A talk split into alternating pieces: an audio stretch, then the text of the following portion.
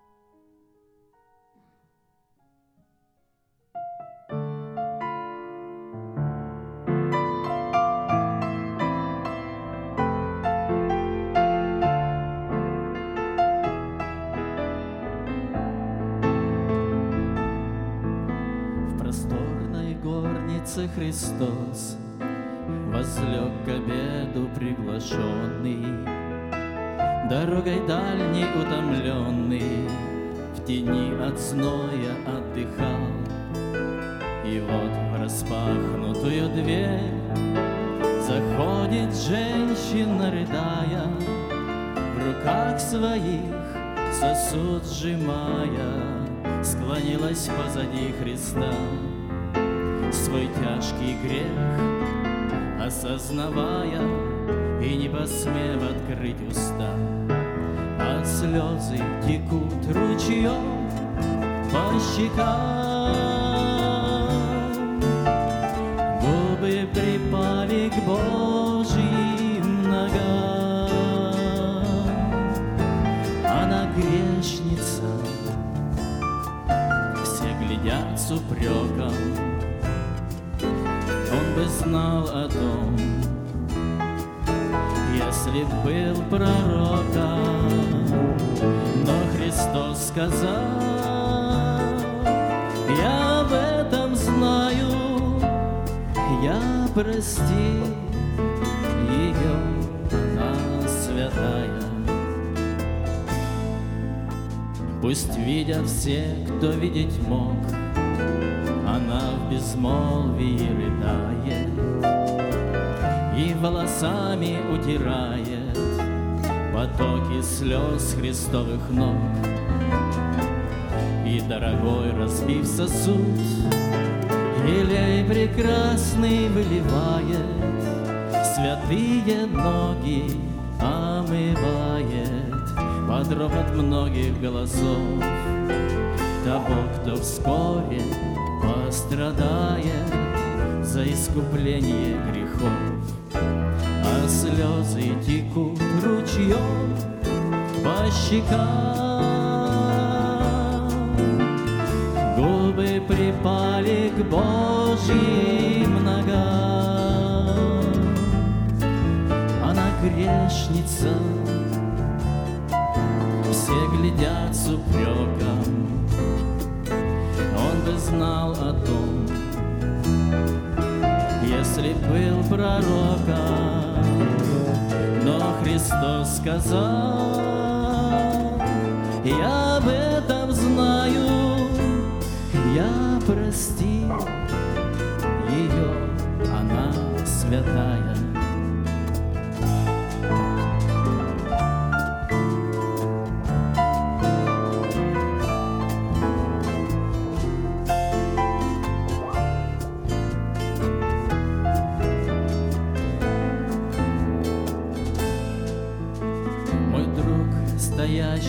Стороне, Услышь призыв Иисуса нежный.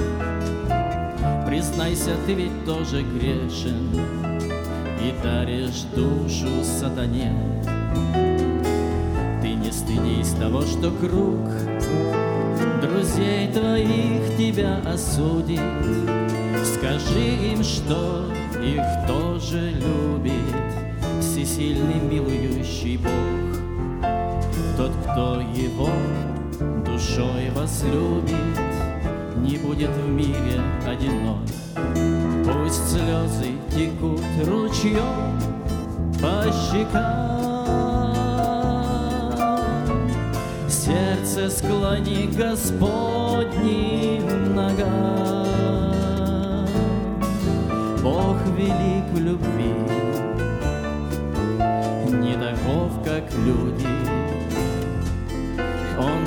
простит тебе, вспоминать не будет, и не важно, что говорят другие, ты приди к нему, как пришла Мария, и не важно, что говорят другие,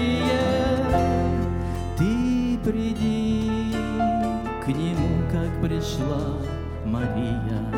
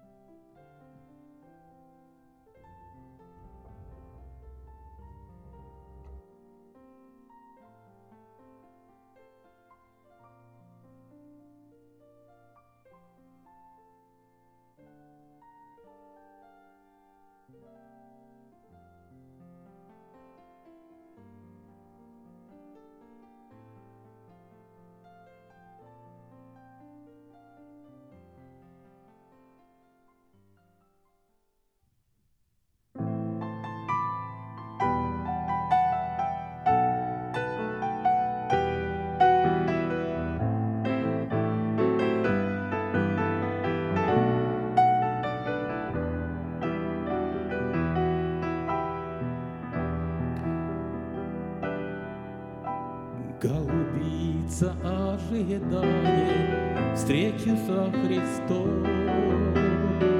Она весело ликует, устремляя взор. И в красивом стройном пении радость без конца. Она чудно прославляет своего Творца и в красивом конца.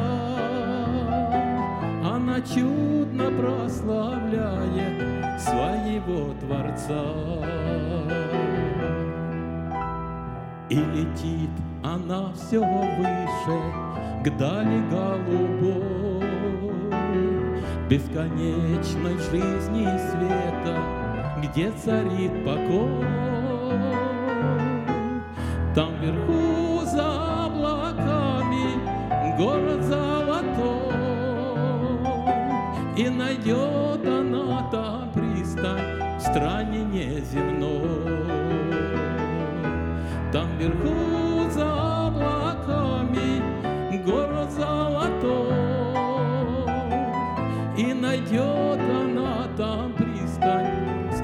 неземной.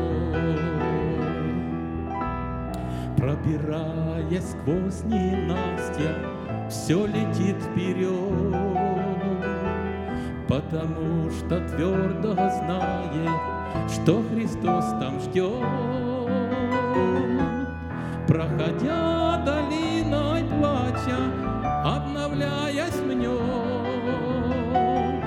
И тьмы греховной сети в нем вошла в покой проходя долиной плача, обновляясь в нем. Из тьмы греховной сети в нем вошла в покой.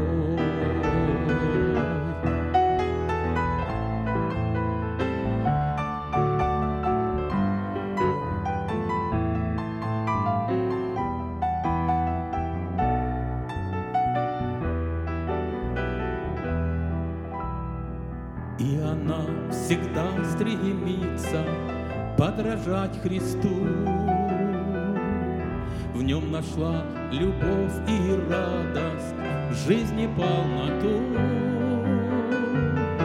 Для нее Отец откроет в вечности врата, И счастливой будет встреча там у ног Христа. Для нее вечности врата, И счастливой будет встреча там у ног Христа. И счастливой будет встреча там у ног Христа.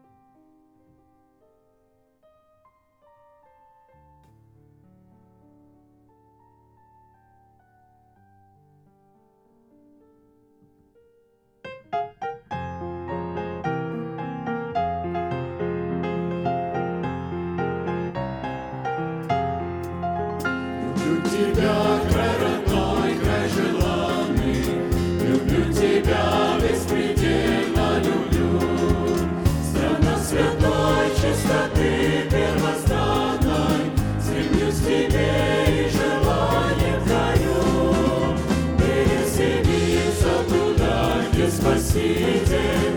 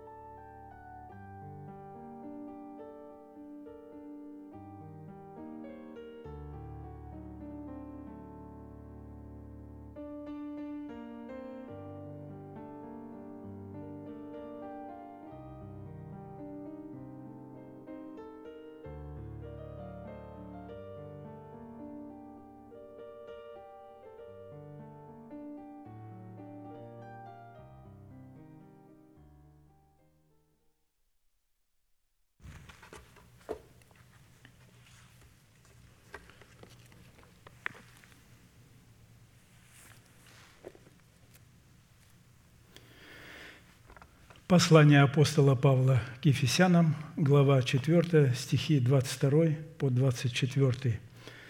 «Отложить прежний образ жизни ветхого человека и сливающего в обольстительных похотях, и обновиться духом ума вашего, и облечься в нового человека, созданного по Богу, в праведности и святости истины,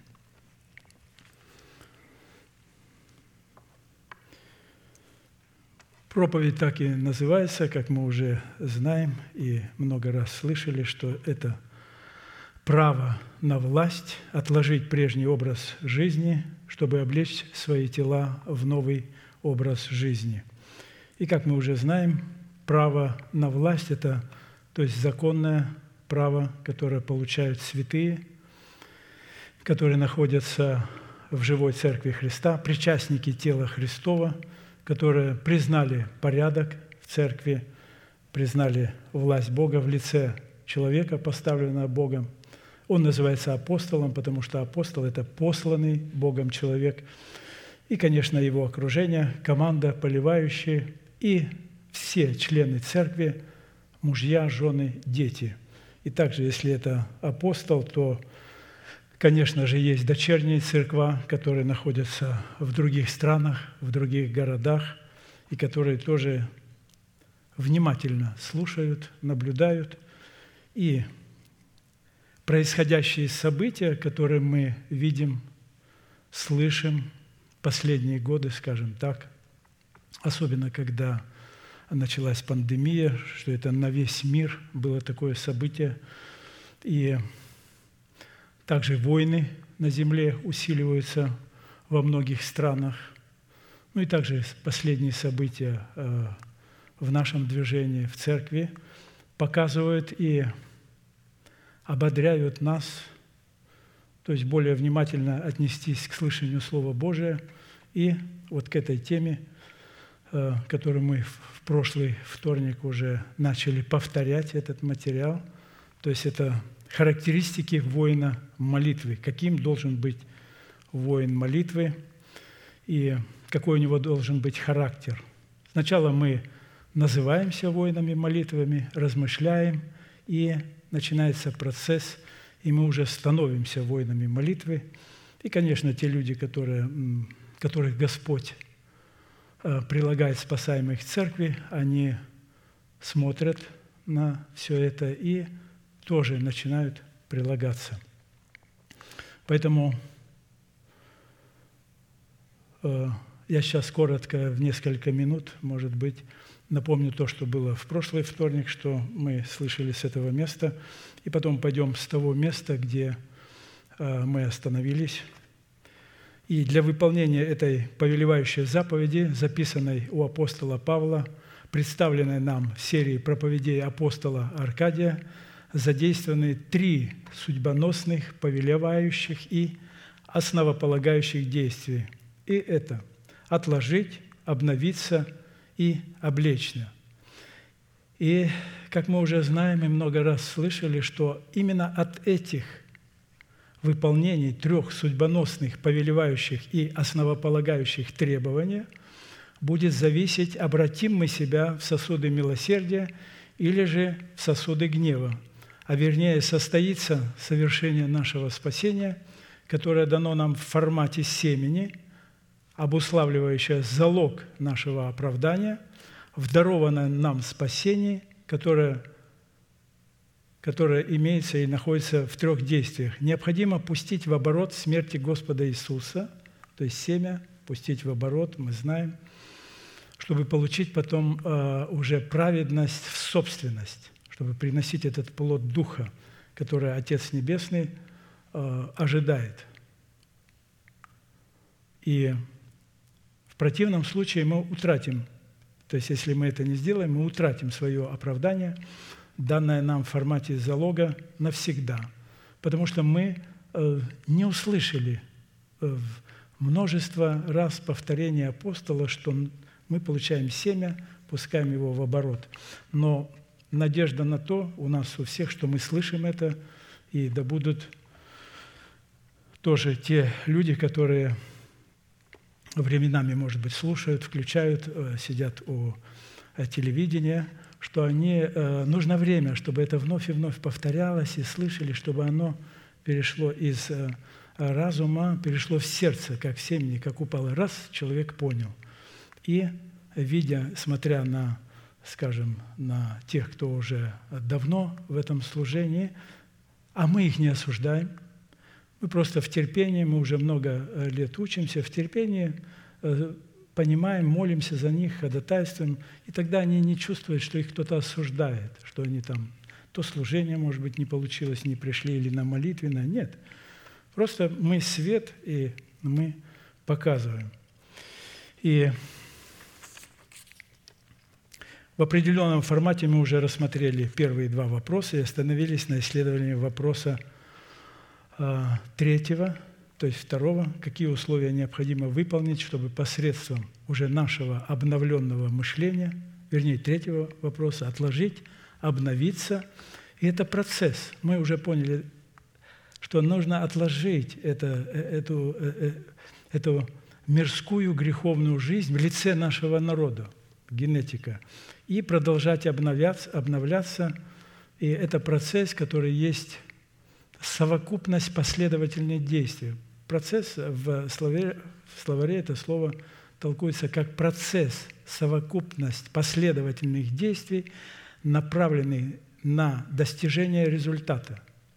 И эти действия ограничены во времени.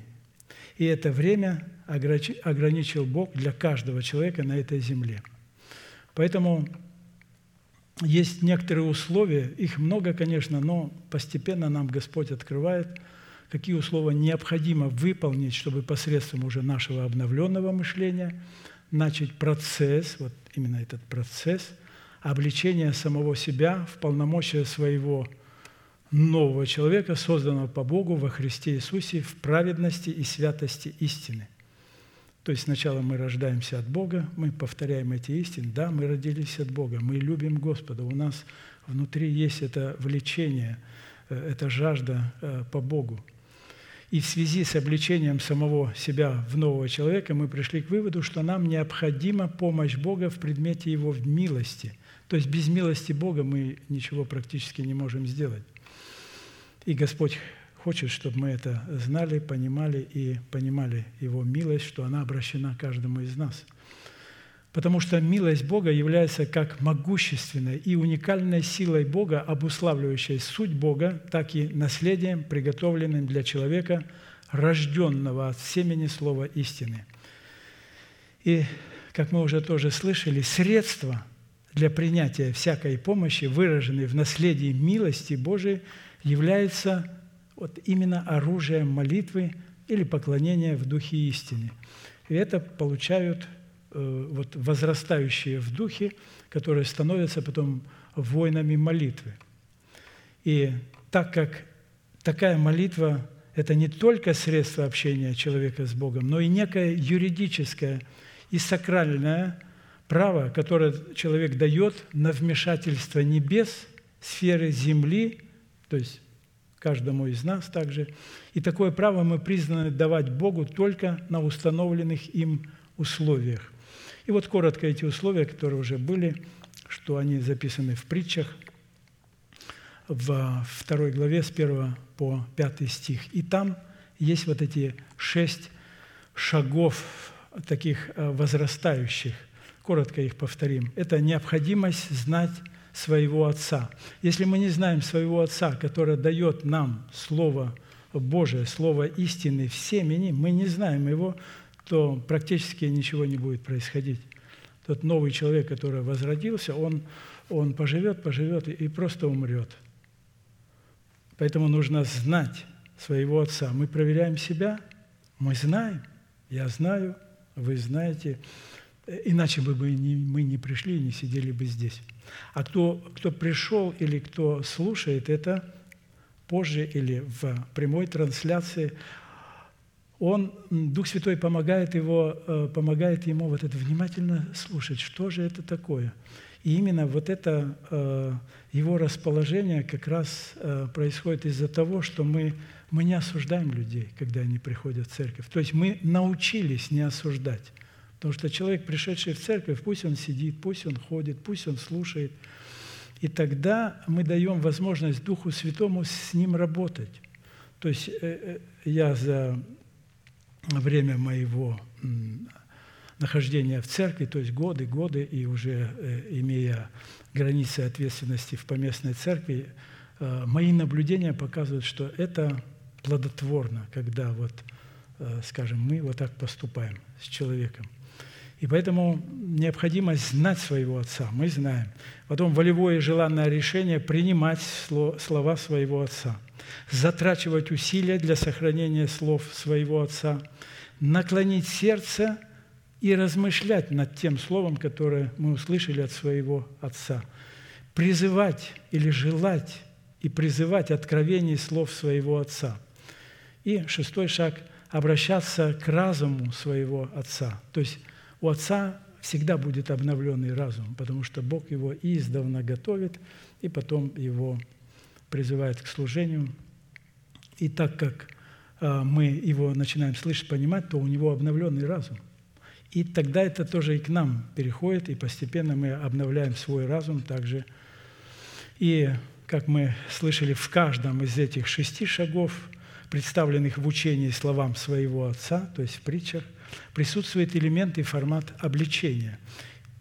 И не только в этих шести шагах. А можно с уверенностью сказать, что в каждой проповеди, в каждом общении всегда где-то присутствует процент а, обличения.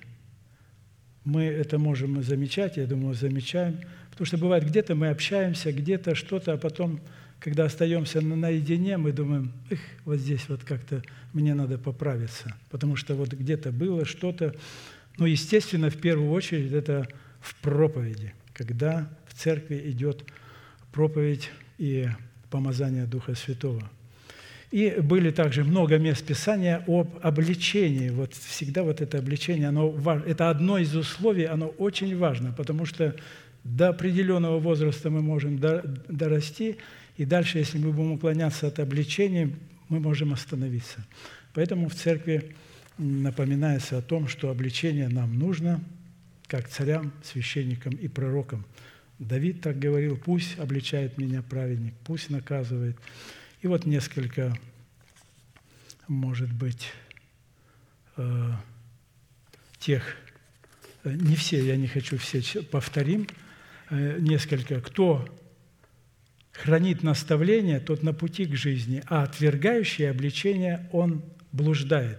То есть он начинает как-то уклоняться, ускользать, блуждать, но еще не погиб. А дальше в притчах 15.10 злое наказание, уклоняющемуся от пути и ненавидящее обличение погибнет. То есть было время, он блуждал, думал, как-то размышлял, не соглашался. Ну и потом приходит э, время, Господь говорит, он, он подошел к черте погибели, и никто не, не может помочь, потому что он сам попал в такое положение. Ну и так далее. И сильные слова Господа Иисуса Христа в Откровении 3, 19, Он говорит, кого я люблю, тех я обличаю и наказываю. То есть с великой любовью Господь относится. И Он еще говорит, итак, будь ревности и покайся. То есть увидь, что где-то ты не прав, и тебе хотят добра. Ну и другое условие, мы знаем, что было сказано э, апостолом Петром, 2 Петра 1, 10, 15, это повторение. Апостол Петр переживал, чтобы вот учение постоянно повторялось, и мы это прочитаем. «Посему, братья, более и более старайтесь сделать твердым ваше звание и избрание, ибо так поступая, никогда не приткнетесь, ибо так Таким образом, только таким откроется вам свободный вход в вечное Царство Господа нашего и Спасителя Иисуса Христа.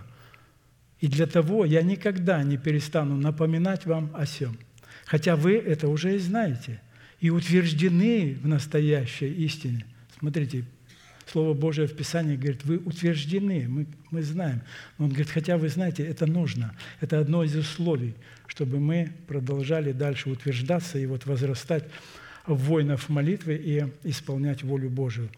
И апостол Петр продолжает, «А справедливым почитаю, доколе нахожусь в этой телесной храмине, возбуждать вас напоминанием, зная, что я, он про себя говорит, скоро должен оставить храмину мою, как и Господь наш Иисус Христос открыл мне, но буду стараться, чтобы вы и после моего отшествия всегда приводили это на память, и вот те церква, живые церква, они понимают это место Писания, и э, стоящий во главе пастор церкви, он э, просто знает и э, обязан периодически читать это место, и мы знаем это место, и поэтому мы просто повторяем.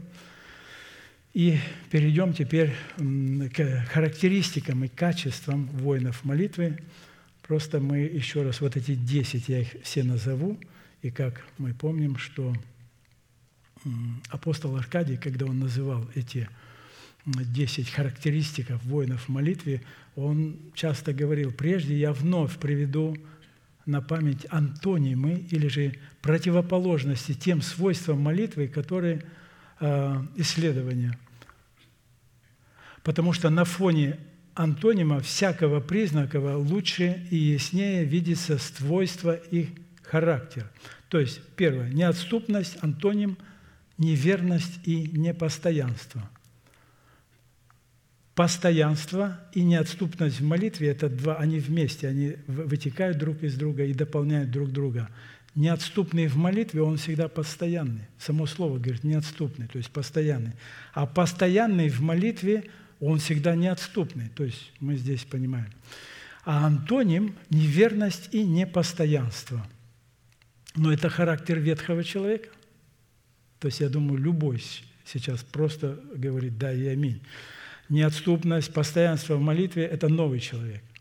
А неверный и непостоянный – это еще проявление ветхого человека, которого мы должны вычислить, связать его во имя Иисуса Христа и а, значит, обращать внимание на нового человека, на Слово Божие.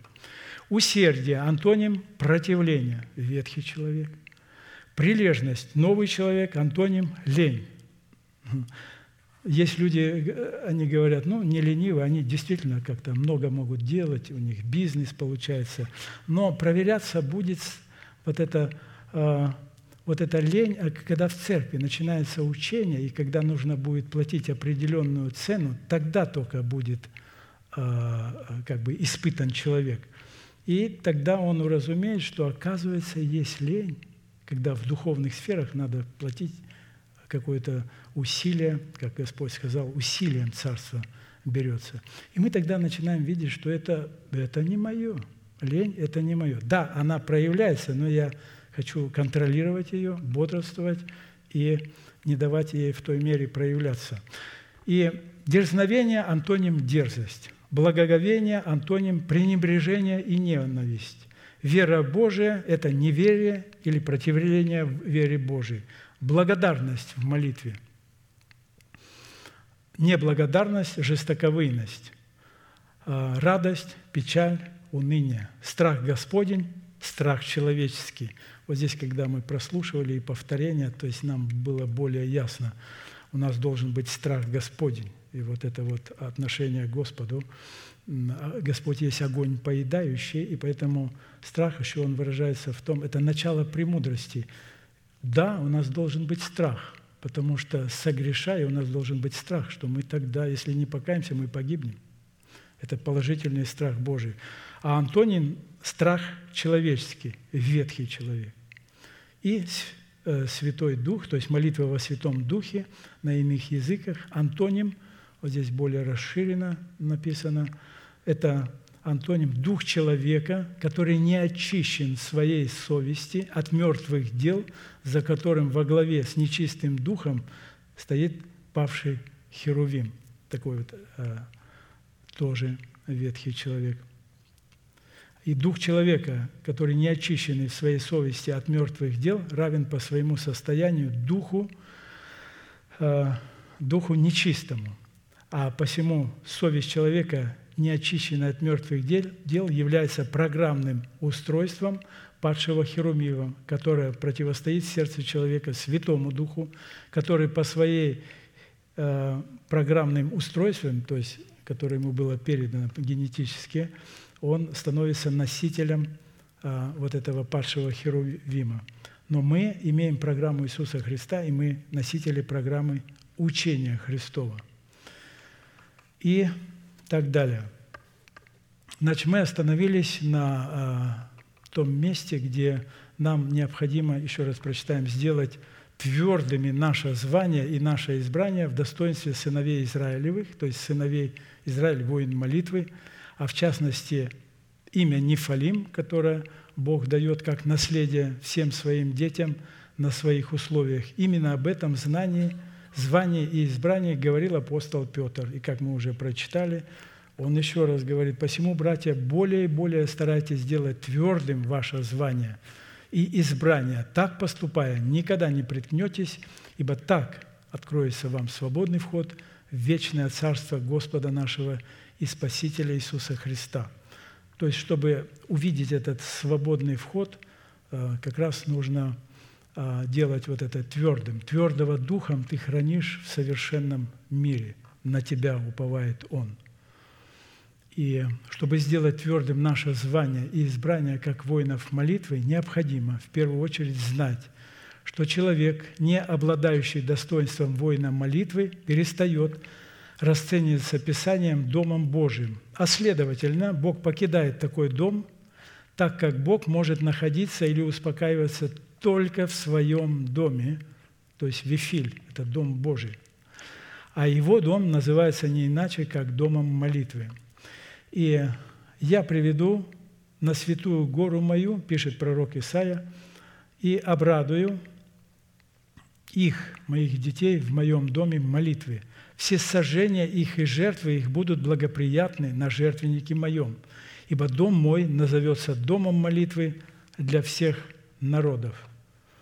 И мы уже, когда мы умерли для своего народа, то есть своей нации, а, дома своего Отца и своих расливающих желаний душевной жизни, то мы начинаем замечать, что мы, э, мы уже любим все нации. Просто мы любим человека в этой нации, неважно какая нация, русский, немец – там, э, значит, украинец или еще много ж наций на земле, но мы в любовью Божьей Агапы поднимаемся над этим и любим самого человека, которого мы э, надеемся, мы знаем, мы слышим, что Бог предузнал еще многих людей, потому что посланник Божий, апостол, он говорит с этого места и будет говорить еще, что есть в этом мире люди, которых Бог предузнал.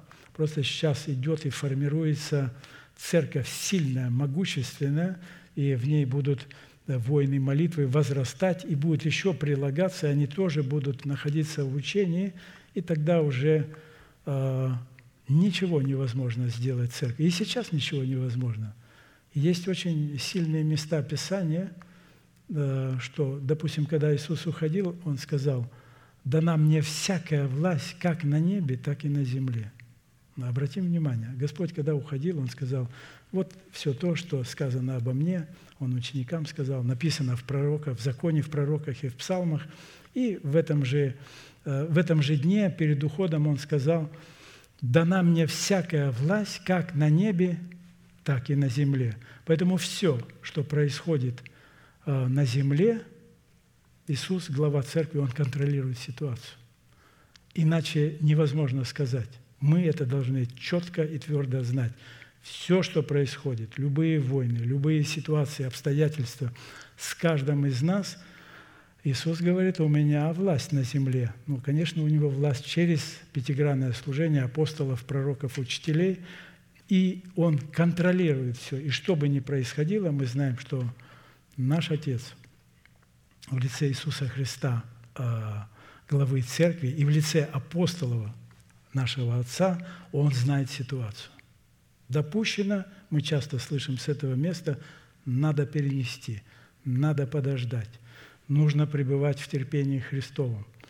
Э, терпение человеческое, я думаю, у многих у нас оно уже его не, оно лопнуло. Вот люди говорят, ну вот теперь терпение мое лопнуло. Слава Господу! Потому что включилось терпение Христова, включилось, включился плод Духа, любовь, радость, мир, долготерпение, благость, милосердие, вера, кротость, воздержание. На таковых нет закона. И э, терпение, э, долготерпение – это плод Духа. А сколько там долго терпеть? Ответ очень простой и понятный. Сколько определил Бог? Он говорит, я вижу, у меня власть, как уже сказано, на небе и на земле – и приходит время, Господь переключает в духовном смысле, и мы переходим в другую ситуацию. И Он в искушении, Он говорит э, через апостола Павла, «Вас постигло искушение не более, чем человеческое». И в искушении Бог не попустит вам быть искушаемым сверх силы, но в искушении даст и облегчение так, чтобы мы, мы чтобы вы, мы, я могли перенести – в оригинале, имеется в виду, что вы увидите дверь, как выйти из этого состояния и перейти в другую. Что же сказать на это? Да и аминь. Мы с этим полностью согласны. Поэтому, поэтому мы делаем твердым наше звание, твердого духом ты хранишь в совершенном мире. И вот Исаия говорит, э, что я приведу на святую гору мою и обрадую их в моем доме молитвы. Все сожжения их и жертвы их будут благоприятны на жертвеннике моем, и, ибо дом мой назовется домом молитвы для всех народов. Именно достоинство и ранг воина молитвы, принимаемый нами на условиях Бога, делают нас домом молитвы, исходя из постановлений Писания, молитва, творящаяся не на условиях Бога, трансформирует наш дом из дома молитвы в вертеп разбойников. То есть трансформирует – это тоже слово, что формирует, только здесь трансформирует в обратном состоянии мы потихоньку становимся в вертеп разбойников, если мы не соответствуем условиям Бога, как воины молитвы. И поэтому сам Господь Марка 11, 15, 18. Красивейшее место Писания, мы его понимаем. Пришли они, то есть Иисус и э, ученики, пришли в Иерусалим. Иисус, войдя в храм, начал выгонять продающих и покупающих в храме, и столы миновщиков, и скамьи продающих голубей опрокинул. Ну, представляем мы нашего Господа. Вот любовь такая, агапи. И они там вот миновщики, продающие, ну, базар получается. И именно Дух Святой обратил внимание, продающих голубей опрокинул. Мы знаем, голубь – это же прообраз Святого Духа. Голубь, простота голубя. И там вот идет торговля. Это человек, который торгуется с Духом Святым, который работает с ним вот в церкви, и человек медлит, он уже знает, ему, ему идет помощь, Бог скорый помощник, он должен принимать решения, а он вот торгует, торгуется с Духом Святым. Иисус зашел, а он опрокинул это все. Конечно, есть время для каждого человека, который год, два, десять лет в церкви и так далее. И поэтому мне, э, допустим, это место Писания еще с первых лет моего уверования, а оно мне сразу как-то легло на сердце, думаю, красиво Господь поступает. Ревность по Боге, ревность по доме Твоем снедает меня – ну, есть некоторые или многие христиане, которые думают, да, любовь, Иисус так любит, я люблю, там всякое есть, кто танцует, и все. А вот, пожалуйста, вот это настоящий воин молитвы. И не позволял, чтобы кто пронес через храм какую-либо вещь. И учил их терпение. Сначала он показал, что так не следует делать. Это дом отца моего, он дом молитвы а потом начал учить, говоря, не написано ли, что дом мой домом молитвы наречется для всех народов, а вы сделали его вертепом разбойников. Услышали это книжники и первосвященники и искали как бы погубить его, ибо боялись его, потому что весь народ удивлялся учению его. Итак, молитва воина молитвы – это единственное средство, дающее нам возможность кооперировать с Богом или искать Бога, общаться с Богом и познавать Бога в Его Слове и через Его Слово. Во-первых, исходя из Писания, быть воином молитвы – это законное и привилегированное наследие святых всех времен, пишет апостол Аркадий. Во-вторых, это их изначальное предназначение, выражено в их призвании попирать нечестие и нечестивых в молитвенном борении – это одно из величайших положений, даруемых Богом человеку, в котором человек становится царем, священником и пророком Богу и рассматривается Богом как бриллиант с именем Нефалим, который означает «борец» и «воин молитвы», что одно и то же. В силу этого молитва воина молитвы – это некое сакральное или священное таинство, которое имеет неземное происхождение – а посему и недоступная для освоения ее разумными возможностями. Конечно, люди, которые только пришли, покаялись и будут вот слушать эту проповедь, какое-то время они не будут это понимать, потому что еще будет интеллект не обновлен, разум еще не обновленный, но они, я думаю, а, они чувствуют, потому что я так, вы так, э, все равно есть такое чувствование, что-то здесь такое, что он говорит правду. И это как раз внутреннее состояние нового человека, который родился от Господа. Ветхий человек его обложил, обложили, окружили, а он где-то внутри чувствует, все-таки что-то там правильно. И он опять идет в служение, и опять слушает.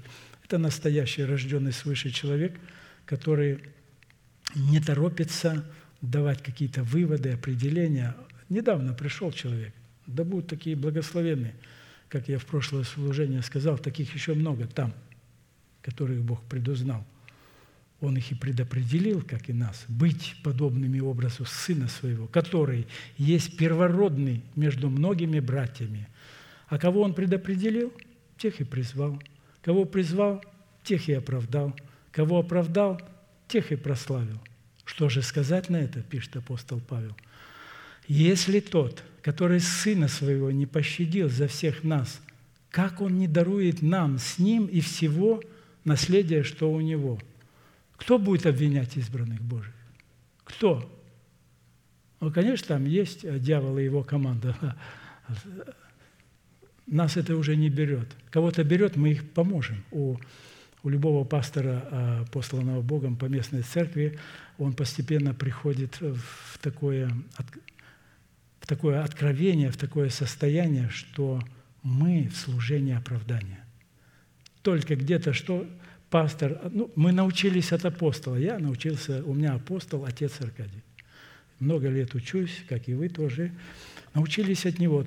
Только какое-то осуждение или что-то на члена церкви, я вступаю в бой, начинаю защищать в молитве, оправдывать, осуждать, делать все возможное, чтобы человек и мы знаем, что Господь говорит, я дал вам власть наступать на всякую силу вражью. Конечно, человек недавно в церкви. И вы знаете, это работает. Тогда Дух Святой выполняет вот это, потому что мы исполняем свое служение, свое призвание. И человек видит, и он, э, значит, сохраняется. Конечно, если уже сам человек уходит, оставляет и так далее, там уже ничего не сделаешь. Мы знаем, что такие люди были здесь, и у нас также, и в других церквах, но Писание о них тоже говорит, что они э, были и будут. Бог поставил их на скользких путях.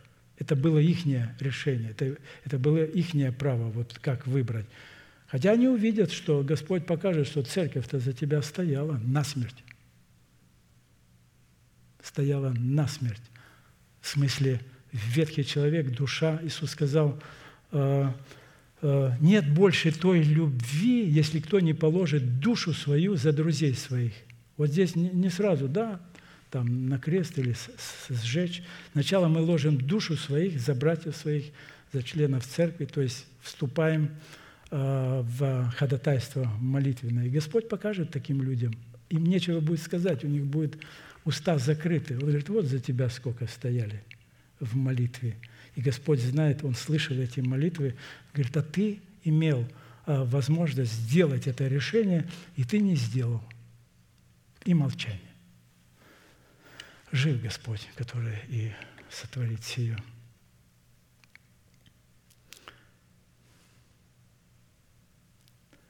Из всех имеющихся родов служения молитва является самым труднодоступным родом служения, которое большинство христиан в большинстве случаев избегает, пренебрегает и отвергает, написал апостол Аркадий, а это по Писанию. Он получает откровение, потом сидит днями, ночами, работает, печатает, подбирает нужные слова в молитве с э, Господом, и потом с этим конспектом приходит сюда и начинает нам говорить.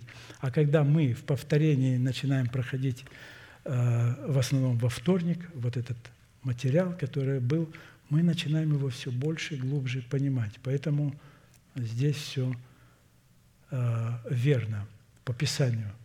И в большинстве случаев, хочу еще раз подчеркнуть, вот христиане избегают, пренебрегают и отвергают. Три шага – вначале избегают. Вот, потому, что, а, потому что, еще раз, молитва является самым труднодоступным родом служения. Очень трудно. Кто пребывает в молитве, кто на молитвенных, они знают, что это не просто так, нужно дисциплинировать себя. Но есть, конечно, еще христиане, Господь знает, где, что, и избегают. Первое. Второе – пренебрегают. И потом уже третий шаг – отвергают. И вот когда отвергают, то, видимо, происходит уже то, о чем мы выше говорили. 1 Тимофею, глава 1, 18. «Преподаю тебе, сын мой Тимофей». Апостол Павел называет его сыном. Когда апостол э, Павел ушел, то, естественно, сын Тимофей, он был в Ефесской церкви, а это был апостол – Апостол Павел называет его сыном, а от апостола рождается только сын в духовном смысле. И поэтому, э, а, как многие христиане говорят, это тогда были апостолы. Нет, они и сейчас есть, просто их многие не видят. Но мы, как опять с этого места было сказано, мы счастливые люди. Мы знаем голос своего отца, апостола, и знаем те откровения, которые идут и будут продолжать идти, и как было сказано в пятницу пастором Даниилом с этого э, места. Он конкретно сформулировал в несколько минут, что произошло, что будет происходить, и что у апостола еще откровений на будущее нам хватит. Поэтому жив Господь, который сотворит сие. враг не сможет взять ни апостола, ни нас. У Иисуса Христа власть как на небе, так и на земле. Поэтому ничего не про ни шага, ни сантиметра без ведения главы Церкви Иисуса Христа. Поэтому, Тимофей, преподаю тебе, сообразно с бывшими о тебе пророчествами, такое завещание, чтобы ты, вот слово, воинствовал согласно с ними, с этими пророчествами. И в другом месте апостол Павел пишет, что через мое рукоположение – согласно с ними, как добрый воин. Наша молитва в качестве воинов в молитве, обусловленной достоинством бриллианта, должна быть, еще раз повторяем, неотступной, а значит постоянной. Постоянство в молитве – это также неотступность. Каким по своей внутренней сути будет воин молитвы, таковой по своему качеству будет и его молитва. То есть состояние и качество молитвы. Состояние – это э, внутренний фактор, а качество молитвы – это уже внешний фактор, когда воин молитвы исповедует правду Божию. И как мы тоже в прошлый раз говорили, что такое правда? Определение, два слова. Это истина в действии – Истина есть Слово Божие. Мы его принимаем в семени, оно у нас в сердце. Позволяем поливающим поливать и сами стараемся тоже поливать, участвовать.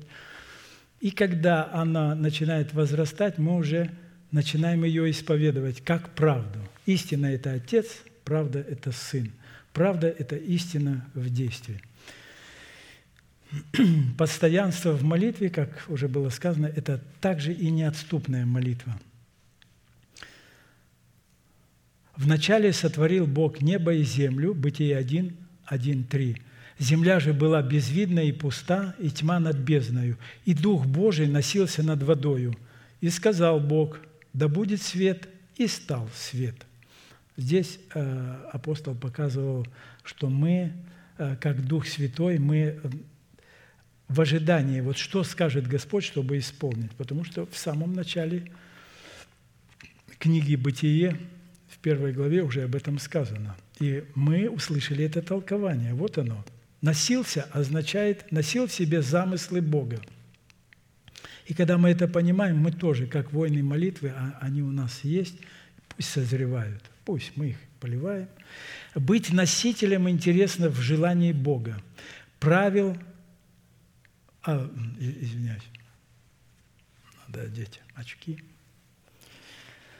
Э, Дух Святой парил над замыслами Бога, передвигался со скоростью молнии, сосредотачивался на замыслах Бога, выражал готовность к выполнению замыслов Бога, трепетал и содрогался над замыслами Бога, владычествовал в себе над замыслами Бога, согревал их, активизировал замыслы Бога, готовым быть, пустить их в действие, обнимал замыслы Бога, окружал и пребывал в замыслах Бога.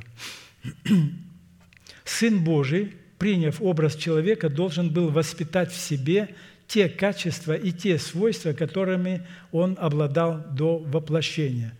То есть, опять пример. Сын Божий Иисус Христос на земле, ему надо было время взрастить, воспитать в себе эти качества – который он обладал там, на небесах, до воплощения. И здесь он смирился, быв подобным как человек, и сам возрастал. Этим самым он дал нам пример. Мы знаем также, а, а, апостол Петр пишет, что он оставил нам пример, дабы мы шли по следам его. Во всем пример, то есть во всем. И выйдя, пошел он, Христос, по обыкновению на гору Илионскую. За ним последовали и ученики его. Придя же на место, сказал им, молитесь, чтобы не впасть в искушение. И сам отошел от них на вержение камня, преклонив колени, молился. Луки 22, 39, 41. То есть самое трудное место, в самый трудный момент, час, минуту Господь молился. И Он также ученикам передал – чтобы не впасть в искушение, нужно молиться. когда мы ослабеваем в молитве, может прийти искушение, испытание, может прийти даже падение. Но слава Богу, что у нас есть Иисус Христос, ходатай, апостол, помощники. И, и сами мы знаем, что праведник, даже если упадет, он не хочет упасть. Праведник не хочет, он хочет, как бы, как-то меня пастор Аркадий наставлял, я говорю, да вот как-то опять, он говорит, не бойся, говорит. Ты каждый раз, когда мы делаем ошибки, и мы не хотим это, мы возрастаем. Праведник семь раз упадет, и он станет. У него не будет э, вот этого стыда покаяться и вставать. Поэтому стыд – это черта ветхого человека. Мы знаем, мы должны его продолжать связывать. Связывать во имя Иисуса Христа. И вот приходит на память, что вчера мы тоже общались со святыми там – в парке, и как-то хорошее общение, с тем пообщаешься, с тем, и все равно общаешься вроде о нормальных таких житейских делах, и потом все равно приходит к Слову Божию, к, к, к проповеди какое-то вот, что было ясно, понятно, или наоборот, что не совсем понятно. И вот было с братом, он говорит, вот было ясно. И я тоже вспомнил, а, когда пастор говорит, а у меня уже мысли вот эти негативные не летают. Ну, недавно было мы слышали. И думаю, ну, хорошо. Он говорит, и у вас не будет летать. Но нужно сделать то. Нужно а, отречься от этой мысли и исповедовать вот это а, жертва благодарения. Вот назвать несуществующее существуем. Благодарю Тебя, Господи, что Ты избавил меня вот от этой мысли и подобной мыслей. Ты избавил меня. Слава Тебе. И тогда дьявол а, будет, э, как мы тоже были на ячейке у Светланы, там тоже долго общались, нам понравилось с супругой. Тогда да, э, там тоже была такая мысль, тогда дьявол будет думать, да я не буду ему посылать. Всякий раз, когда я ему посылаю, он начинает связывать ее, отрекается и благодарит Бога, что Бог избавил. И тогда это, придет время, это закончится. Слава Господу. Обыкновение в молитве – это упражнение привычки, которое вырабатывается от постоянства, когда человек, дисциплинируя самого себя, что-то постоянно делает в одно и то же время. Обыкновение молиться – это на самом деле и есть путь к обретению постоянства в молитве, которое стало характерной чертой Сына Божьего как воина молитвы. Он оставил нам пример, он военачальник, он воин молитвы, он генералиссимус – и мы, э, мы его команда. Имеем э, пример и подражание. Только молитва, воина молитвы может являться правом, которое человек дает Богу на выполнение желаний Бога. Только тогда, когда молитва становится привычкой и обыкновением, она становится постоянно желанной и отвечает требованиям постоянной молитвы – Колоссянам 4.2 так и написано. «Будьте постоянны в молитве, бодрствуя в ней с благодарением». И любая форма и любой тип молитвы, возносимый без элемента постоянства, не находит благоволения у Бога, а удовлетворяет лишь наши религиозные запросы. Постоянная молитва – это постоянное поддерживание божественного огня в нашем духе или постоянное отношение со Святым Духом – непрерываемые грехом. Еще тогда, вот там, 17-й год, для меня это как-то сразу непрерываемые грехом. Иногда что-то такое бывает, не такой там какой-то грех, а вот что-то где-то что-то неправильное, или слово, и раз чувствование такое. И когда вот это было сказано, тут же можно самому это уладить, отозвать это слово, сказать, Господи, я не хотел, оно как-то вот проскочило, ветхий человек побудил, я не согласен, отзываю, и опять покой и тишина, то есть вот это общение с Господом в Духе Святом. И поэтому э, э, еще раз, важно, постоянная молитва – это постоянно поддержанная божественного огня в нашем духе, то есть в новом сокровенном человеке, рожденном от Бога, постоянно. Он даже ночью не спит, мы знаем – и а, что-то там Господь, не что-то, Господь вот во время ночи влаживает те откровения по жажде нового человека и по нашему согласию влаживает. И как мы слышали потом, когда мы приходим на это место, апостол говорит какую-то а, новую истину, новое откровение, и мы вдруг начинаем его понимать. Почему? Было вложено ночью. Новый человек, он жаждет этого, и мы чувствуем эту жажду, и Господь видит, что я чувствую или желаю жажду вот этих новых откровений, и по жажде Он тогда влаживает. И идет отсюда проповедь, и мы начинаем ее понимать и радуемся. Да будет мне по слову Твоему.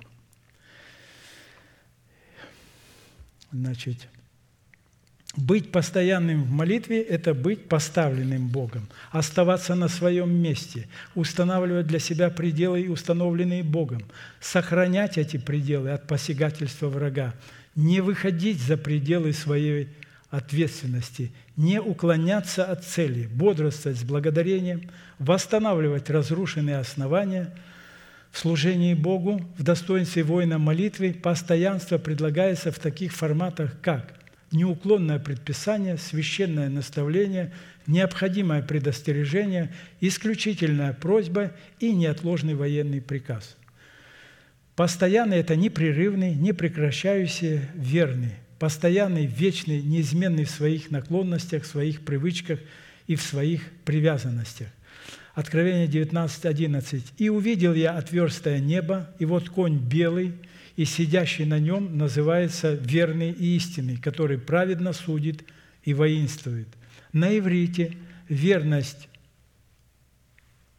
Бога сокрыта в таких именах, как Яхве Элоим. Полное значение этих двух имен в их соединении означает сильный, обязующийся или присягнувший быть верным и истинным теперь и всегда в будущем – и для обретения упражнения сердечной веры или постоянства в молитве нам необходимо постоянно в определенные дни, в определенное время слышать и слушать Слово Божие. Что мы и делаем? Итак, вера от слышания, от слышания Слова Божия. Второе условие, обуславливающее постоянство в молитве после слышания Слова Божия – это изучение и размышление над тем, что мы услышали о Боге и о о Его целях. То есть слышание Слова Божия, погружаться, изучать, размышлять.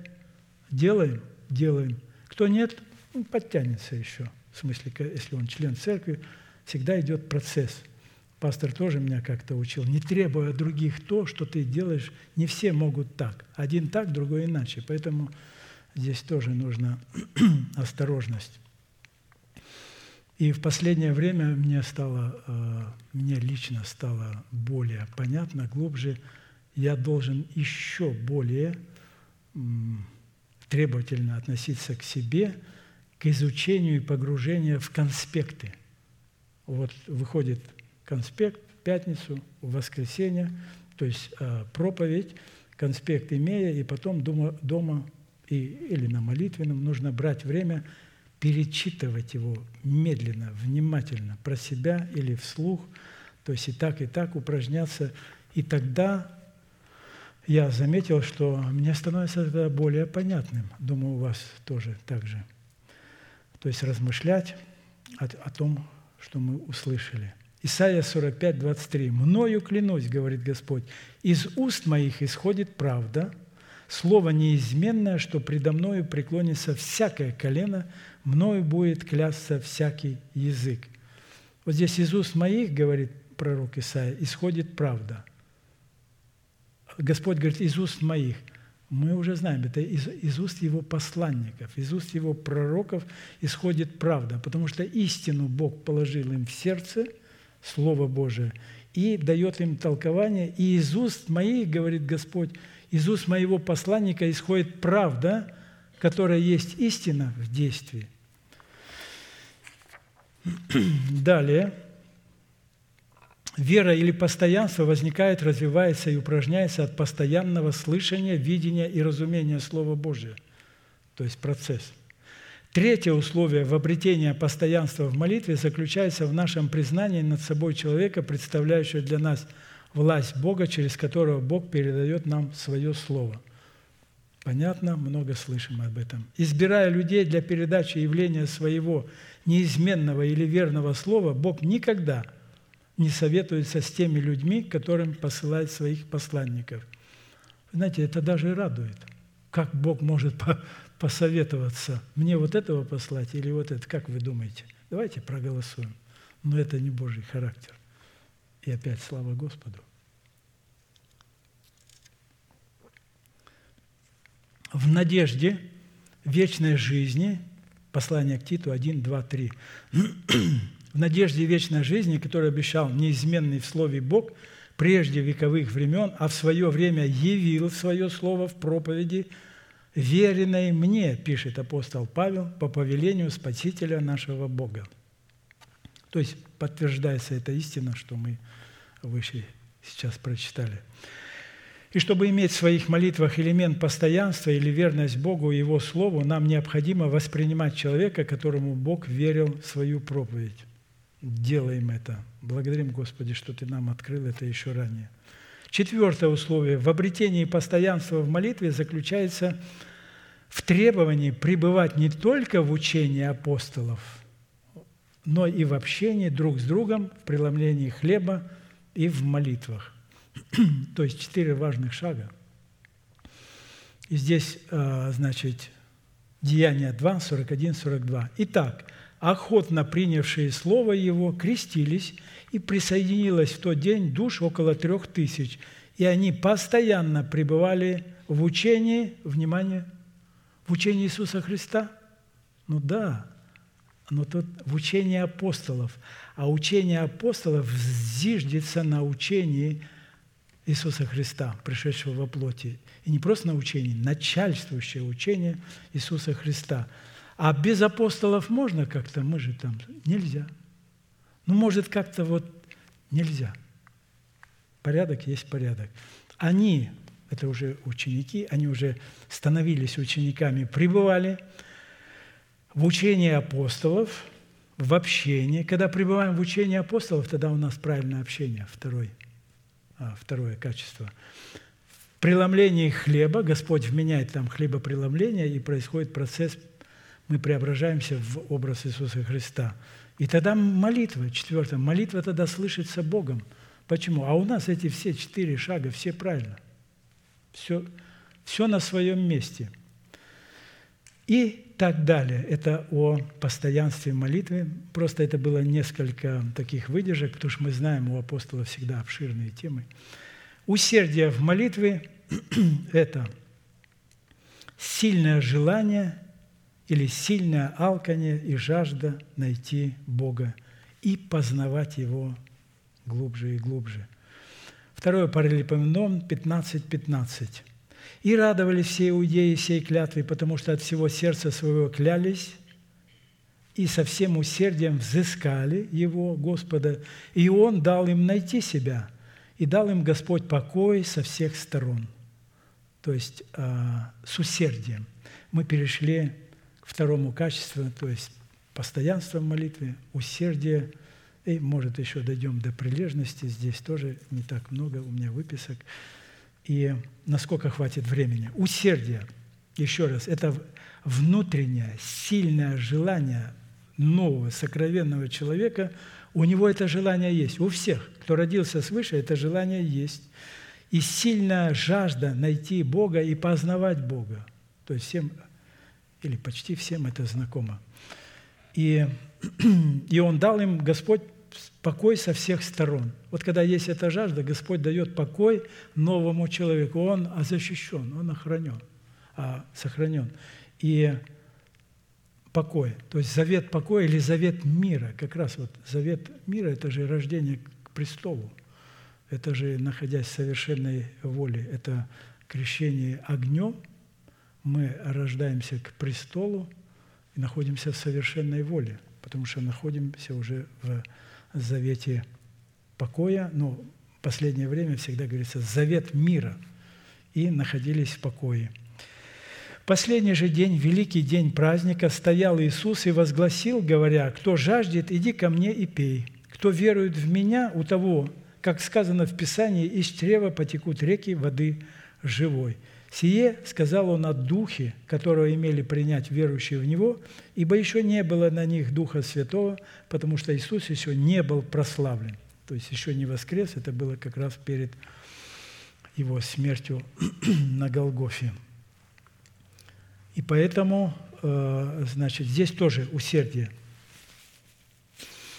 Как только молитва утрачивает элемент усердия, в котором человек – ищет познания воли Божией, Святой Дух покидает человека. Еще раз. Как бы читал, еще находился в том, перед этим был отрезок. Еще раз. Как только молитва утрачивает элемент усердия, в котором человек ищет познания воли Божией, Святой Дух покидает человека. Хм в силу чего человек теряет достоинство воина молитвы. Поэтому надо наблюдать, чтобы эта жажда, чтобы мы ее не загашали. У этого нового человека, у нашего нового человека, у него у него сто процентов есть эта жажда познания Бога как своего Отца, от которого он родился, от, слова, э, от семени слова истины. И поэтому будем внимательны, что вот когда светильник начинает гаснуть, чтобы его поправлять, как и сказано о тех девах, мудрых и неразумных. Теперь этимология слова «усердие» в амуниции воина молитвы, дающая определение качества его молитвы, включает в себя такой смысл. Десять здесь составляющих. Благоволение к выполнению воли Божией. Во-вторых, благословность к желаниям Бога. Влечение к выполнению повелений Бога. Расположение к выполнению заповедей Божьих. Желание добра, исходящее из доброй воли человека – разумная и волевая зависимость от выполнения воли Бога, удовольствие, получаемое от выполнения воли Божией, послушание или согласие с волей Бога, забота и попечение о выполнении воли Божией.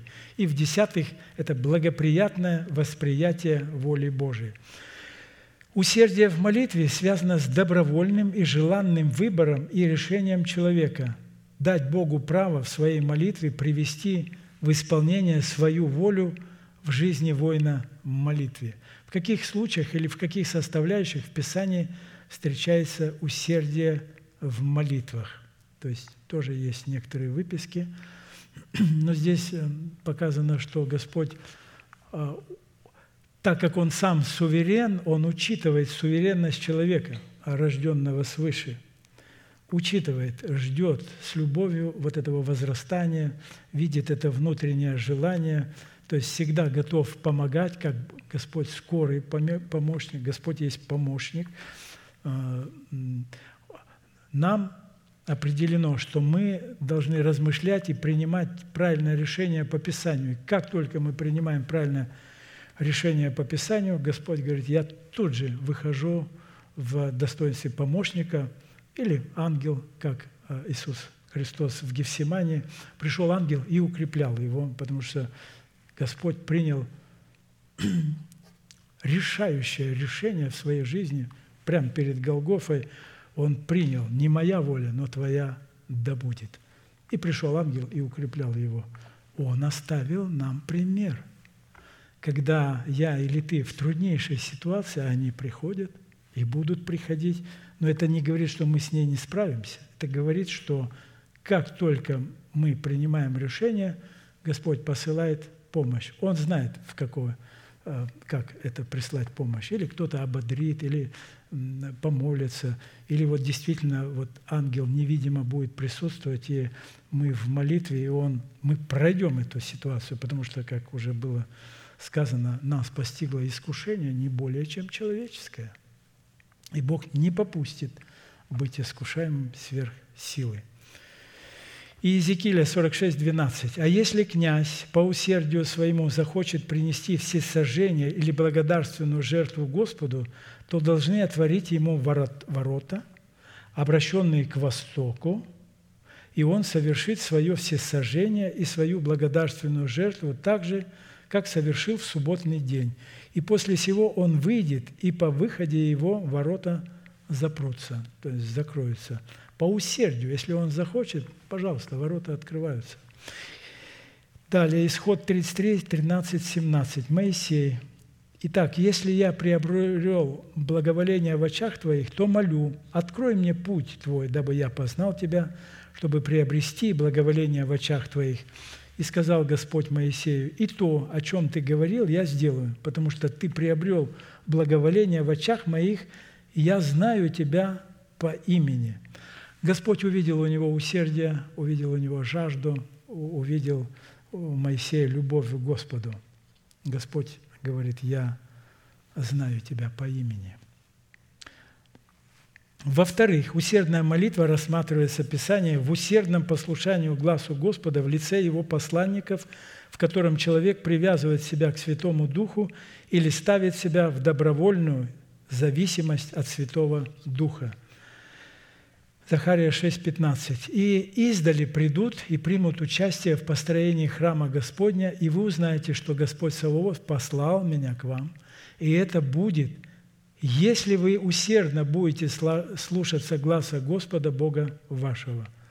То есть условие, если мы усердием, с усердием слушаемся гласа Господа, тогда Господь а, будет заботиться.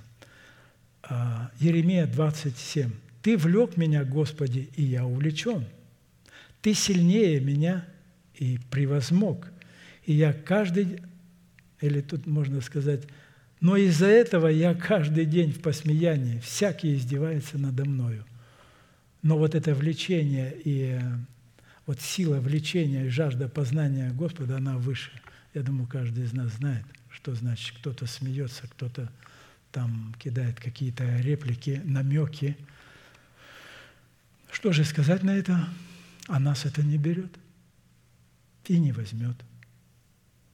Вовлекать – это увлечь, и увлекать вовнутрь или делать влекомого причастником священных и таинственных недр, скрытых от глаз непосвященных. А само же значение слова «влечение» означает сильное желание, неодолимое влечение, томление, граничащее со смертью. То есть такое желание, оно как граничит со смертью, сильная жажда. Господи, хочу к Тебе. Это для нас все, это на первом месте – это томление, граничащее со смертью, все полагающая страсть – это жажда, доводящая до изнеможения, пламень, испепеляющая ревности. И в-седьмых, это страстное стремление к желанной цели. Вот что значит влечение. Нас влечет Господу. Еще раз, Иеремия 27. «Ты влек меня, Господи, и поэтому я увлечен, потому что Ты сильнее меня – и превозмог. И можем добавлять, я полюбил Тебя, Господи, поэтому я буду идти этим путем. Это мое решение. Никто не сможет быть вовлеченный в новый образ жизни вне своего желания и вне затраты всех имеющихся у него сил и возможностей. А в данном случае речь идет о взаимном влечении, в котором обе стороны испытывают друг к другу аналогичное влечение. Однако Бог в данном случае – возлюбил нас прежде или же стал искать нашего внимания и нашей им увлеченности прежде, чем мы могли нечто узнать о нем и познать его. Прежде. Свидетельствую о том, что э, у меня это происходило, когда я еще не знал, но уже была жажда, если есть Всевышний, Бог, Всезнающий, Господи, где Ты? Ну, до покаяния – и вот этот был момент влечения, которое Бог прежде, Он же предузнал, и Он прежде посылал вот такие сигналы, такие чувствования, чтобы мы а, как-то обращали на это внимание, на это чувствование и шли, размышляли. И Бог знал, как нас вести, вести и привел, и приводил нас к тому месту, где мы как раз созрели к покаянию, обратились к Господу и родились свыше – я думаю, об этом э, каждый рожденный человек знает, где, в каком месте. Конечно, у всех по-разному. Э, у меня это четко. Я, я знаю год, знаю месяц, знаю день э, и, и день крещения, то есть много лет назад. Год месяц и день крещения. У меня это... Есть некоторые даты, которые вот остаются, я думаю, у вас тоже. Они запечатлеваются. И когда бывает спрос, человек говорит, ну, я как-то не совсем помню. Я не осуждаю. Это у одного так, у другого иначе. Поэтому Поэтому Бог влечет прежде, чем мы можем это осознать, и потом мы говорим «да». Осия 11.4. «Узами человеческими влек я их, узами любви, и был для них как бы поднимающее ермо с челюсти их, и ласково подкладывал пищу им». Тоже как раз об этом говорится. Господь признал, и Он начинает нас очень нежно, аккуратно вести, и потом дает нам время вот сделать выбор покаяния и дальше следовать за Господом. Одно из неизменных условий вовлечения самого себя в новую жизнь – это необходимость согласиться и позволить Святому Духу вовлечь нас в жизнь Бога, но на Его условиях. Вот здесь бывает, когда мы вот хотим, эта жажда есть, но вот это вот э, Святому Духу позволить вовлечь нас в жизнь Бога – нету точки, запятая, на его условиях. И ветхий человек кинулся. Условия, надо что-то делать, а я думал, вот так вот раз и на саночках с горки и прям в рай. Ну, нет, не так. Вот и условия, а, а новый человек говорит, мы выполним эти условия, они, они выполнимы. И поэтому мы опять, мы все более, вот когда мы возрастаем в полную меру возраста Христова, мы все более и более вычисляем вот эти мысли, чувствования ветхого человека. Я думаю, это, и это хорошо и правильно. То есть, как мы тоже э, на ячейке общались и говорили, не давать ему, вот он хочет с окна выглянуть там или с замочной скважины, окно закрыть, запечатать замочную скважину, то, чтобы ему не было выхода. Или только он там какой-то сигнал, чувство подает или мысль не, не проходит. То есть это со временем мы узнаем, как он себя ведет. И поэтому э, эта камера или, э, или карцер, как мы говорили, он становится все меньше, меньше и меньше, и вот он становится меньше, и приходит день, неизвержен с шумом в преисподнюю, и Господь достиг своей воли. И э, уместно будет напомнить, что Господь сильнее каждого из нас, даже, может быть, всех вместе взятых, хочет воцарить воскресение Христова в наших телах. У Него это изначальное желание.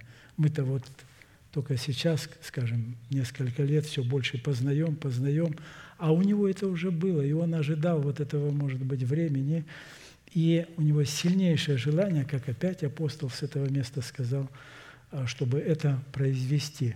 И, конечно, у нас тогда тоже, мы тоже хотим, и мы даже начинаем забегать вперед, потом вдруг останавливаемся, не, не надо бежать впереди Господа, потому что Господь, у меня сильное желание, но у меня есть время, назначенное время, когда это произойдет, потому что есть еще люди, которые должны подтянуться и быть участниками воскресения Христова в наших телах.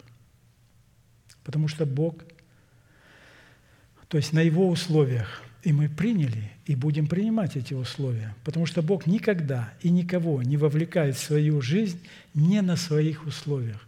Это Его характер. Потому что Он-то как раз и есть Бог, Всевышний, Всемогущий, вездесущий, вседержитель, всезнающий, всеобъемлющий, вселюбящий, долготерпеливый, ожидающий, но должно в его время. Он Бог, у него есть времена и сроки. И он не будет вовлекать в свою жизнь не на своих условиях. В этом и заключается вот сущность Бога, так как атмосфера и и вот эта атмосфера, в которой он пребывает. Он по-другому, у него такой характер, он по-другому никогда не согласится, он не может, потому что он Бог, и э, как бы все в его власти и в его условиях. На практике это означает одно, что для вовлечения самого себя в жизнь Бога человек вначале должен изучить и выполнить свою роль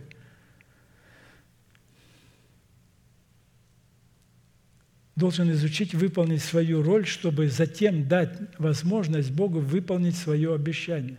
Опять мы знаем, что мы изучаем свою роль. И бывает, мы заходим за границы и начинаем исполнять э, роль Бога, что Господь говорит, ну вот.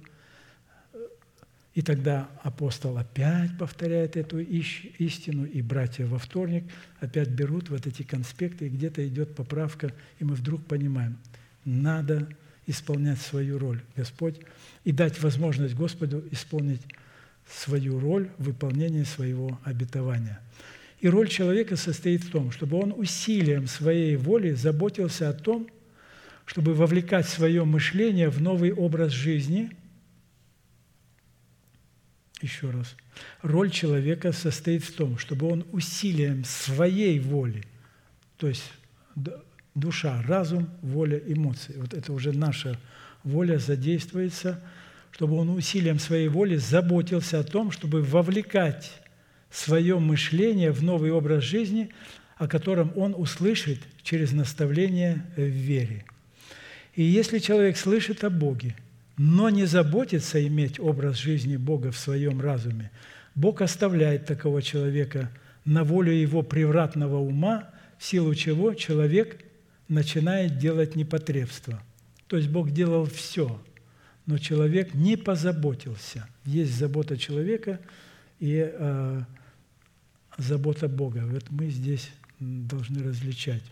И поэтому, когда этого не происходит, Римлянам 1.28, и как они, то есть люди, познавшие Бога, там имеется в виду, не заботились иметь Бога в разуме, потому что у них уже в сердце был познание, было познание Бога, они родились свыше, но они не позаботились иметь Бога в разуме, не позаботились обновить свой разум, чтобы уже разумом и волей принимать те решения, чтобы посвящать себя Господу. Поэтому предал их Бог превратному уму. Конечно, ум превратный. Откуда он может быть там здоровый или, или потребный? Э, нету на земле человека, который бы не грешил. Писание говорит, все согрешили и лишены славы Божией. Или другими словами, у всех ум превратный, негодный, искаженный, ничего с ним невозможно поделать. Но рожденный свыше человек, в нем уже есть ум Христов в семени, и он, э, как мы знаем, возрастает, мы заботимся об этом.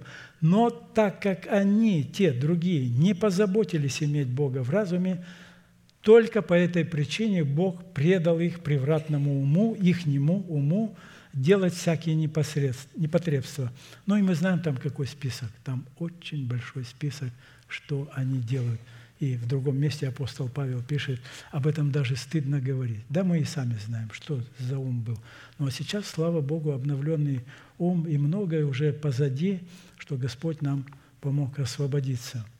И дальше работает с нами. И поэтому заботиться в нашем отношении, это вот, а, чтобы мы а, заплатили эту цену, это иметь попечение, заботиться – это попробовать на вкус, испытывать на прочность, проверять происхождение, сверять с оригиналом, исследовать характер, познавать природу сущности Бога. Иакова 1, 25. И затем в результате таких действий одобрять, признавать годным и утверждать. Эта мысль хорошо отражена Иакова 1.25. Кто вникнет в закон совершенный, закон свободы, и прибудет в нем, тот, будучи не слушателем забывчивым, но исполнителем дела, блажен будет в своем действии. Потому что все водимые Духом Божиим, суть Сыны Божии. «Овцы мои, — говорит Господь, — слушаются голоса моего, и я знаю их, и они идут за мною. Ну и далее я вставил такую ставку из последних проповедей «Забота, которая обнаруживает себя в озабоченности». Недавно, несколько недель мы проходили, да, помним, чтобы мы вот здесь были осторожны. О чем мы не должны заботиться, это то, что Бог выполняет свою роль, тогда мы попадаем в эту озабоченность, и это непослушание, непокорность, неверие, неповиновение вере Божией, необузданность языка, уздою кротости, оккультность, жестокосердие, сети лукавого, которые приведут к смерти. Это такая ставка. Ну, на этом мы перейдем к молитве. И да будет имя Господа прославлено Ему слава. Аминь. Будьте благословены своей молитвой.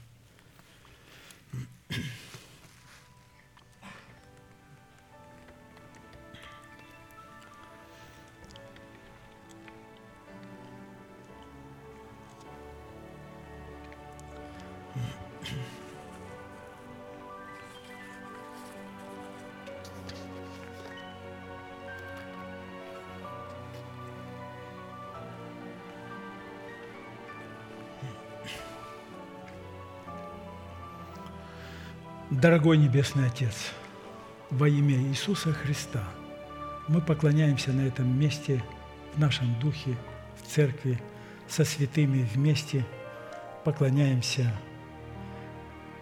и благодарим Тебя, что мы имеем эту возможность. И да прославится имя Твое в этом поклонении, в общении друг с другом, дабы мы продолжали быть в единомыслии, в единодушии – и едиными устами прославляли Тебя, ибо Ты достоин славы, хвалы, поклонения.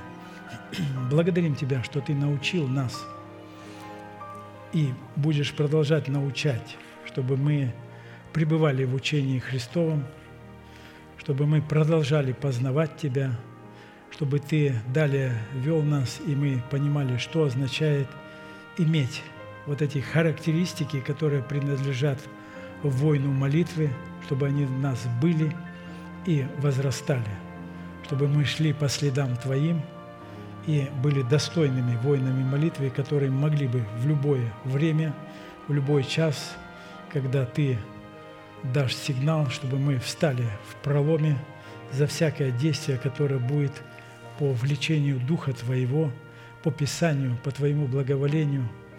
Благодарим, что Каждый из нас может поддерживать друг друга в молитве, ибо мы имеем это одно сердце, мы избранный остаток в теле Христовом. Благодарим, Господь, за эти качества воинов молитвы, о которых мы вновь и вновь слышим, повторяем их и утверждаем в себе, потому что мы утверждаем прошлое и будущее, утверждаем это в настоящем, потому как Ты нас учишь из своего Писания, как с прошлых времен, в настоящем и в будущем. И мы все это принимаем, благодарим и славим. Жив Господь, который сотворит сие, и благословен защитник наш, и да будет превознесен Бог спасения нашего, и да будет имя Бога благословенно отныне и вовеки еще более и более.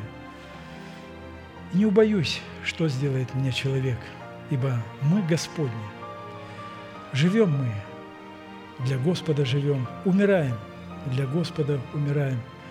Как и написано, дорога в очах Твоих, Господи, смерть святых Твоих, смерть, когда мы умираем для нашего народа, дома Отца и своих желаний.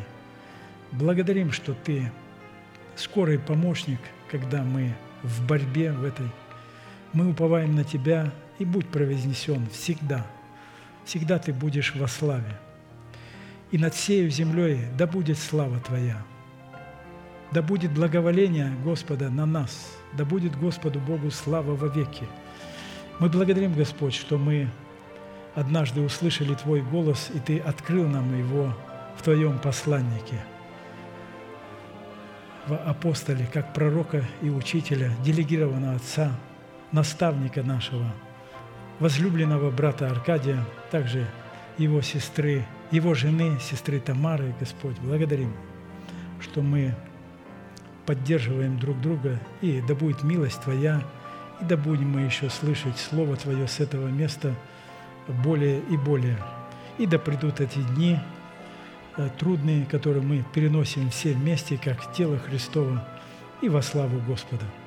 Ибо все, что Ты допускаешь, Ты контролируешь ситуацию и помогаешь выходить, переносить да будет милость Твоя для народа Твоего и в народе Твоем превознесена, да прославится имя Твое.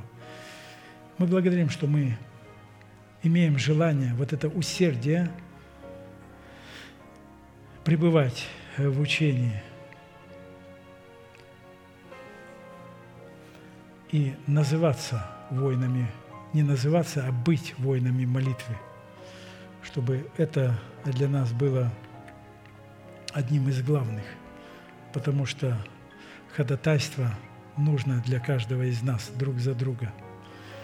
Благодарим, что мы можем пребывать в фундаментальном учении, на котором строится все строение. Это начальствующее учение Иисуса Христа, учение о крещениях, о возложении рук, о воскресении мертвых и о суде вечном. Это тот фундамент, на котором мы стоим и строим. И также, также судный наперстник с именами сынов Иакова, которая есть образ нашей совести, что мы очистили совесть свою от мертвых дел. Благодарим, Господь, да будет милость Твоя над нами, как мы уповаем на Тебя – будь превознесен, Господи, во всяком деле. И мы со всеми святыми, которые ожидают Тебя, готовы восклицать и восклицать. Ей гряди, Господи Иисусе, ибо и Дух, и невеста говорят, приди, слышащий да скажет, приди, и жаждущий пусть приходит, и желающий пусть берет воду жизни даром по благодати во Христе Иисусе. Благодарение и слава Богу и Агнцу, Отцу Господа нашего Иисуса Христа – и нашему Отцу. И мы также в единодушии, в единомыслии, имея одно сердце, говорим всегда «Аминь» на то провозглашение, которое относится к преддверию нашей надежды, что воцарится, да воцарится воскресение Христова в наших телах. Каждый имеет возможность и право провозглашать эту истину, и да будет благословен наш Дух – наша душа и наше тело. Благодарим, что Ты освещаешь во всей полноте, чтобы это было готово к пришествию Твоему, к воскресению Христову и также приготовиться к восхищению. И также мы знаем, что Господь, наше сердце, наша совесть очищена от мертвых дел. Также мы имеем жажду, место поклонения в нашем сердце, в нашем духе, и наша интуиция да будет благословенно передавать эти откровения – это ум Христов в обновленный разум. И наша душа да будет благословена, как наш разум, воля и эмоции. Благодарим, что мы уже все более и более научились контролировать свои эмоциональные чувства, вести и эти чувства как своего боевого коня. Благодарим, Господь, что мы можем также игнорировать всякие мысли – которые мы видим, они не угодны нам. Мы не хотим их. И да будет милость Твоя, чтобы мы более и более исповедовали веру сердца и называли несуществующее существующим, чтобы мы исповедовали и благодарили Тебя, потому что это и есть жертва хвалы, называть несуществующее как существующее – что Ты уже избавил нас от ветхого человека, что он уже связан в нашем теле, что мы мертвые для греха, живые для Бога, и что Ты уже определил, что он с шумом низвержен в преисподнюю, и что все это уже свершилось в небесах. И теперь Твои времена и сроки, дабы это свершилось здесь, на земле, в каждом из нас. И да будет это Господи, по Твоим временам и срокам. Да будут благословены также помощники апостола, поливающие, да будут благословены лидеры домашних служений, также наши мужья, жены, дети.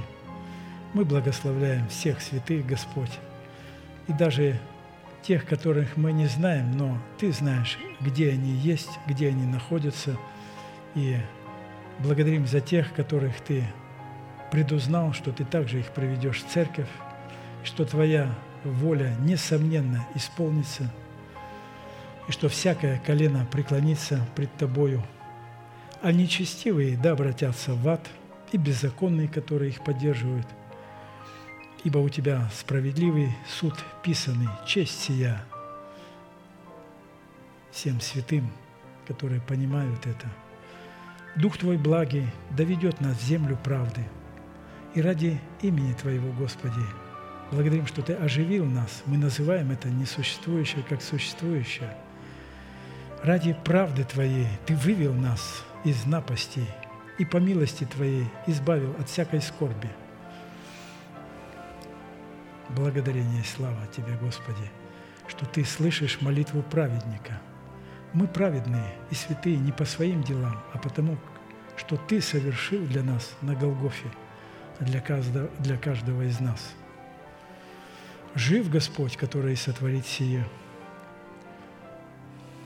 мы, ходя во плоти, Господи, мы помним, что мы, ходя во плоти, не по плоти воинствуем, но по духу. И оружие воинствования наше не плотское, но сильное, Богом на разрушение твердынь. Ими не спровергаем замыслы и всякое превозношение, которое восстает против познания истины Твоей, и пленяем всякое помышление в послушанию Христу. Благодарим, Господь. Слово Твое продолжает быть живым и действенным для каждого из нас. Аллилуйя. Благодарим, что Ты дал нам оружие молитвы иного языка.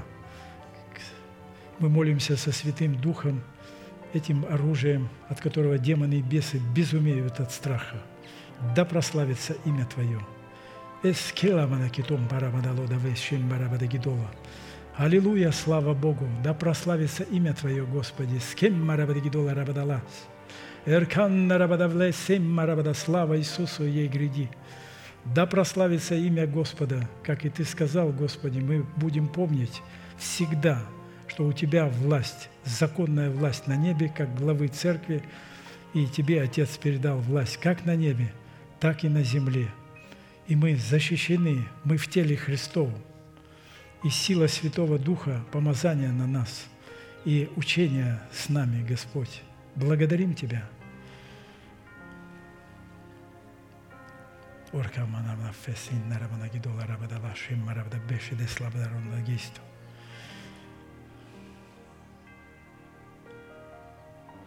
Да будет благоприятна Тебе, Господи, наша песня. Да будут слова уст наших и помышления сердца нашего – благогодны пред Тобою, Господи, твердыня моя и избавитель мой. Ты, Господи, крепость наша, Ты прибежище, Ты избавляющий нас от многих скорбей, которые могут быть у праведника. Ты скала, на Тебя уповаем, живая скала Израиля, воинов молитвы, острие горного утеса, победоносная скала. Благодарим, Господь, что Ты щит, живой щит для нас. И не постигнуть, не атакуют наши враги, мы победим. Мы уже победили во Христе Иисусе. Благодарим, Господь, что Ты ставишь этот живой щит между нами и врагами нашими. И Ты рог спасения, могущество, сила и слава. Ты убежище. Бежит к Тебе праведник и спасен. Призывали и будем призывать достойного поклонения Господа, и Ты спас нас от врагов наших – поклоняемся на этом месте. Наш великий Бог, Отец, Сын, Дух Святой. Аминь. Аминь. Будем петь псалом.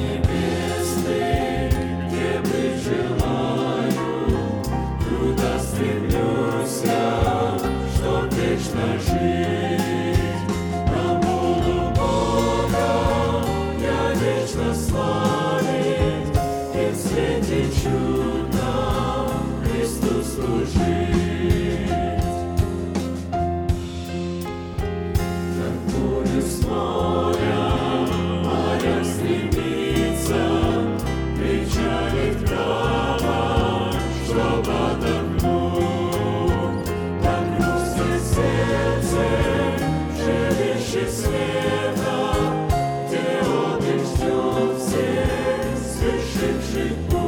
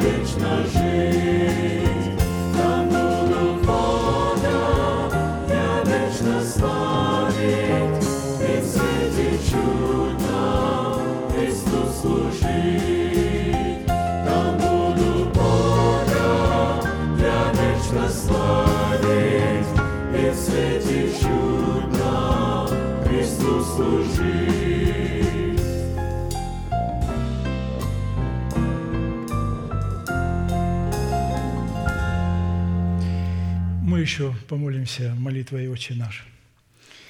«Отче наш, сущий на небесах, да святится имя Твое, да придет Царствие Твое, да будет воля Твоя и на земле, как и на небе.